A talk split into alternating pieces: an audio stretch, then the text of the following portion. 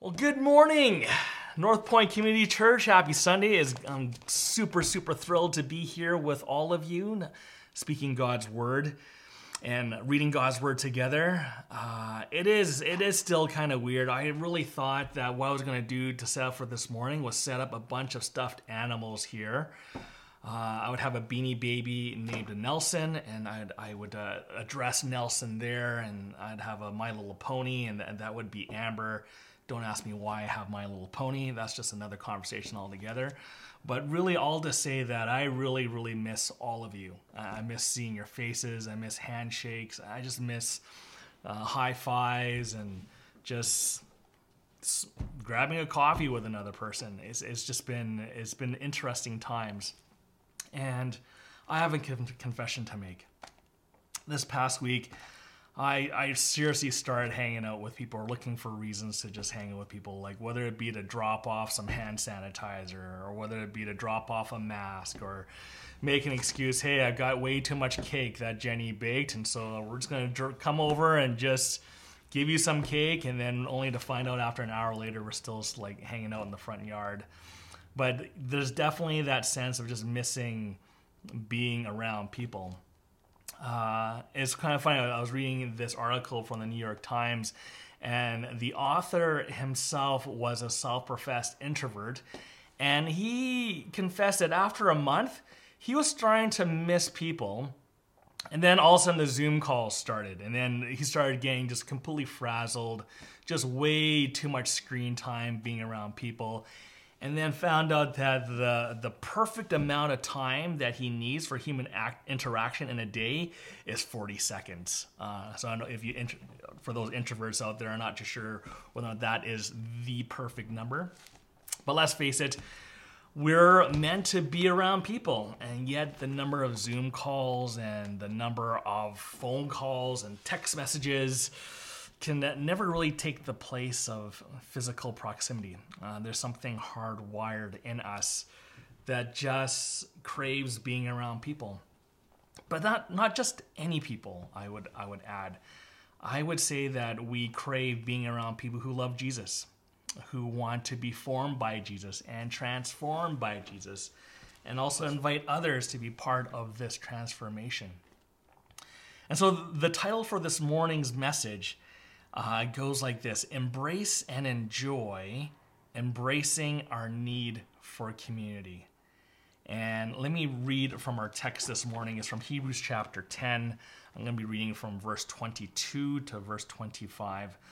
Let us draw near to God with a sincere heart and with the full assurance that faith brings, having our hearts sprinkled to cleanse us from a guilty conscience and having our bodies washed with pure water. Let us hold unswervingly to the hope we profess, for he who promised is faithful. And let us consider how we may spur one another on toward love and good deeds, not giving up meeting together as some are in the habit of doing, but encouraging one another, and all the more as you see the day approaching. So I'm going to go into the background and the context of uh, Hebrews really quickly. It is quite a fascinating book to get into. Uh, we don't really know exactly who the author is. Uh, scholars tell us that most likely be a second generation Christian, most likely uh, a Jew that spoke mostly Greek. Most of the Old Testament that's quoted in Hebrews, from throughout all of Hebrews, really, is um, quoted from the Septuagint, which is the Greek translation of the Old Testament. And so that's why a lot of authors don't think it is, um, scholars don't think it's Paul. They, they think it's definitely someone else. Uh, definitely a community that was probably facing a really interesting time in its church life. We're looking at maybe second generation Christians here. Uh, again, as uh, I stated before, mostly spoke Greek, familiar with the Greco Roman culture. Uh, perhaps shunned by the Jews for um, perhaps, uh, you know, for some of us who are second generation in our culture, whether it be, you know, Chinese, Hungarian, British, whatnot. you find yourselves being a little bit distanced from the culture that you're from, not being able to speak the language as well. Uh, and so this might have been that type of group. Now, this group might have been facing some persecution as well, too, from all sides, really, uh, facing persecution from the Romans. Uh, for this really weird faith at this point and being persecuted, not to the point of death at this point, not that we believe, but definitely being harassed um, by all means. At the same time, perhaps not fully embraced by the full Jewish community either. And so they're finding themselves in really weird, uh, in a weird situation where they find themselves perhaps considering whether or not this whole Christianity thing is even worth following. Maybe it'll just become a full fledged out Jew. Maybe he's better off just to go back to being a pagan. Uh, and so you find this community that's a little bit in turmoil, and the writer and the author is trying to keep this group together. Now, this group is no probably no different from uh, us in, in, many ways who feel like a bunch of misfits, like the Goonies or kind of like the teens from Stranger Things. And so the author here is doing his best to just really keep this community together, trying to encourage them. And so I'm going to go through a number of the verses this morning uh, from verse 22, verse 25. I'm going to start from verse 23, actually. I'll come back to verse 22. And verse 23 reads, Let us hold unswervingly to the hope we profess, for he who promised is faithful. So I said earlier in intro- introduction that although we're craving human contact, we're also craving to be around those who have the same faith as us, the same belief systems, particularly um, that in Jesus Christ. And the author is encouraging his listeners to, like, well, the purpose of our meeting, the purpose of our gathering at the end of the day is centered around this person, Jesus Christ our Lord and Savior, who lived, who died, who rose again, who lives in us through the Holy Spirit, and is amongst us working his transformation and reconciliation around the world. This is the reason why we meet together. This is the reason why we meet on a Sunday, whether it be virtually or physically. Um, really praying that we'll be able to get back into our school one day.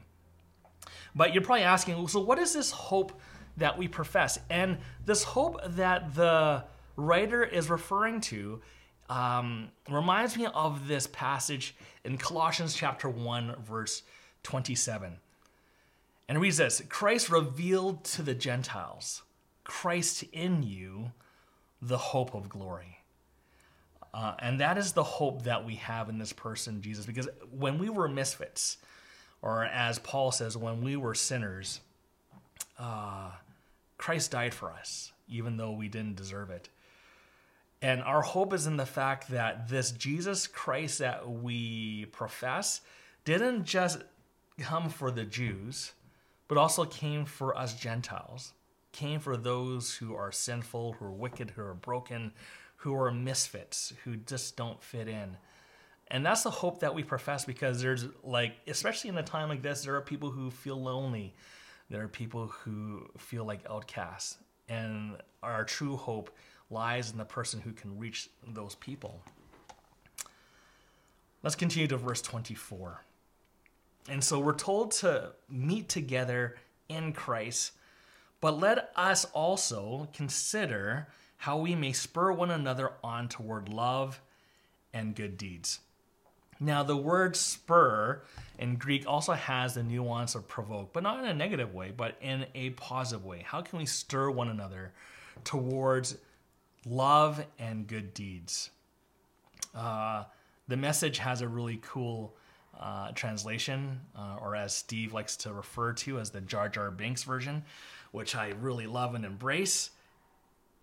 Eugene Peterson uses the word inventive how can we be inventive in the way that we encourage one another towards love and good deeds and um, one thing that i'm really just proud about north point is the fact that when there is a need people are just quick and ready to be able to meet other people's needs, whether it be financially, emotionally, physically. Uh, there's a number of people in our church who are just hard pressed because of the economy, losing their jobs. And there's been a number of individuals who've kind of just stepped up to the call, uh, whether it be your monetary gifts or whether it be food or uh, providing baby gear or whatnot. Just really, really cool ways. Um, all the Zoom calls, all the texts, uh, just even for myself, uh, really quick plug for Kyle Ricks who led worship. Thank you so much, buddy. Uh, last week they left just Timbits at the at the you know front door and just said, "Hey, we're just we're just leaving you Timbits just because we love you guys." Uh, Amber dropped off some some amazing cupcakes, uh, and they're like super bite size, so perfect for a person like me who doesn't need more sugar or food for that matter. And so we're encourage to spur one another, to provoke one another to doing love and good deeds.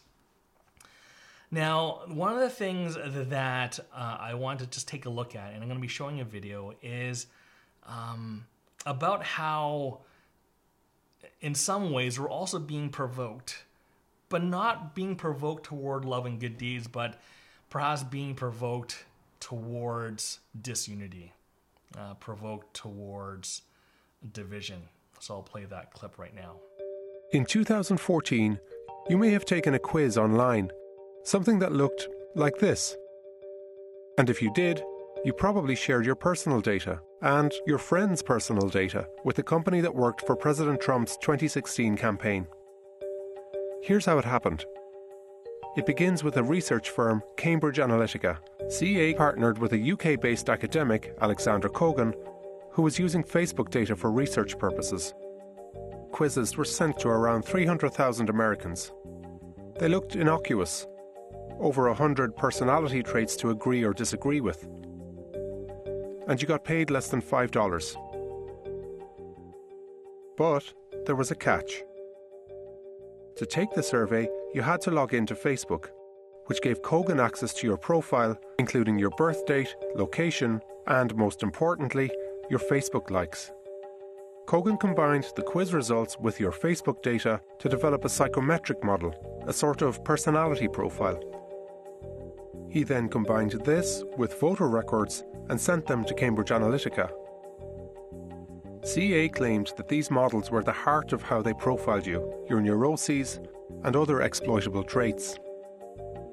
But Kogan and CA didn't stop there. His app also grabbed the personal data of your Facebook friends and compiled similar profiles of them. In just months, 270,000 people took Kogan's survey, and the data of up to 87 million friends was also harvested, close to one quarter of all US Facebook users. CA then used that data to target people, maybe you, with political messaging. CA said this targeting helped the Trump campaign strategy, but the campaign disputes this.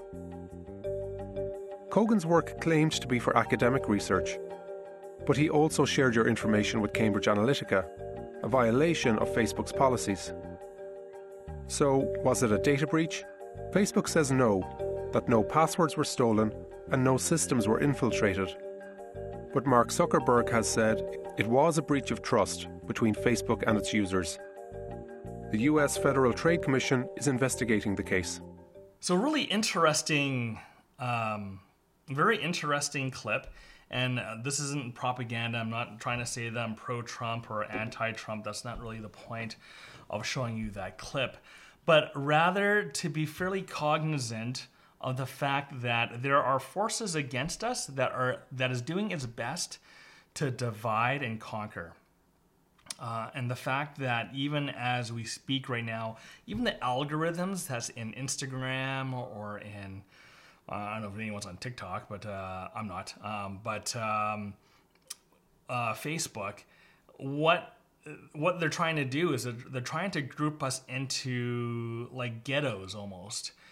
Um, and and the danger behind that is the fact that when we're surrounded around like-minded people, um, we begin to lose a little bit of diversity. We, we start to believe that the, this group, this um, not this false group, but rather this artificial community that we're placed in, that we think that we're part of, we begin to lose sensitivity to those who are around us or even those who have various different thoughts, uh, various. Um, uh, I, was going to use the word belief system, but that's not exactly what I mean either. Not belief system, but a various different way of vantage point, their experience of the way that they view the world or interpret the world. And those things are really, really valuable.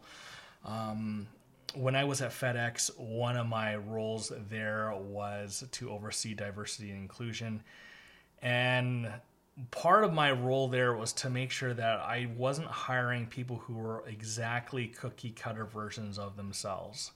And so I made sure that in our in our hiring process that we would have a wide range, uh, age, socioeconomic, background, diversity, uh, ethnic backgrounds, whatnot, um, even educational backgrounds. We had people who had PhDs and people who didn't have uh, high school as well too, and recognizing that that creates um, a really rich environment for collaboration. And I think the same is also for the church as well, that we need that type of diversity uh, and it's one thing that I've really come to love about North Point uh, is our diversity. Uh, is the fact that we have various different backgrounds. And the one thing that I'm just really proud of at North Point is the fact that knowing my story and various people's stories uh, as well in North Point, the church would be an unlikely place for us to be found and to be loved, but here we are. So going into verse 22, there I, I want to read this again. It says, "Let us draw near to God with a sincere heart." And with the full assurance that faith brings, having our hearts sprinkled to cleanse us from a guilty conscience, and having our bodies washed with pure water. I was going to share a little bit of my story really quickly. When I was younger, I faced uh, a bunch of abuse, and I'm not getting to specifics here, but this verse has always been uh, an encouraging verse and a powerful verse for me because with the Holy Spirit's imagination, I was able to just allow God to enter into those areas of hurt. A lot of images that I have in my memory banks and inviting Jesus into those memories and imagining Jesus spreading his blood all over those memories and, and clean, cleaning it, cleansing the unpure, the impure thoughts, and some of the brokenness and some of the horrible things that I, I witnessed before. That was completely washed. Is it completely washed and no memories at all? That's I, I can't say that at all.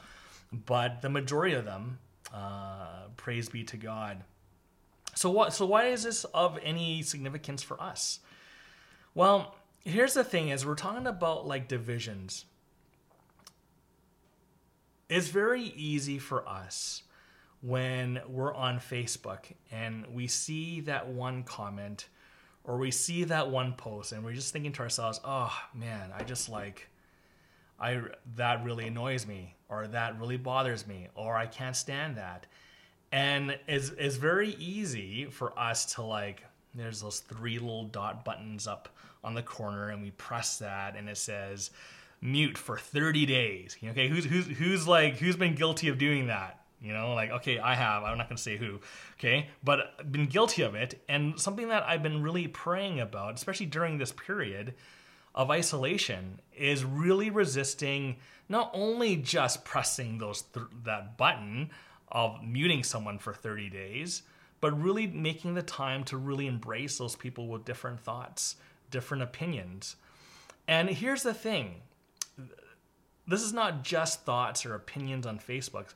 This is also things people have done or said to us that have hurt us, whether it be uh, in the church or outside the church. And we can invite Jesus into those areas of our life to clean that, to clean that junk, and furthermore, to be able to have the mind of Christ, to be able to love them, to be able to forgive them, maybe to follow the Matthew passage, to be able to like speak to them one on one and just say, hey, what you said to me or what you did to me really hurt, and really seeking reconciliation. And that is really the good news. That is something only Christ can do in us, and is something that we can only do within the context of community. My encouragement to us during this time of isolation is that it's really easy for us to be to be segregated, both not physically, but also socially, also mentally, intellectually, emotionally, uh, philosophically, theologically, even. And I'm praying that God would just come into those areas and provide union, to be able to heal relationships, to be able to clear our conscience of whatever bitterness or brokenness that we may have, and to be able to fill that with the love of Christ so that we can bestow love to one another. Uh, let me close off with this passage here. And now, all glory to God, who is able to keep you from stumbling, and who will bring you into his glorious presence, innocent of sin and with great joy. All glory to him who alone is God our Savior through Jesus Christ our Lord. Yes, glory, majesty, power, and authority belong to him in the beginning, now, and forevermore. Amen. North Point, bless you guys. I pray that you guys will continue to call each other up, text each other, find in creative ways, inventive ways to meet up with one another. I love you guys, and I'll see you guys in the Q&A. Okay. Peace.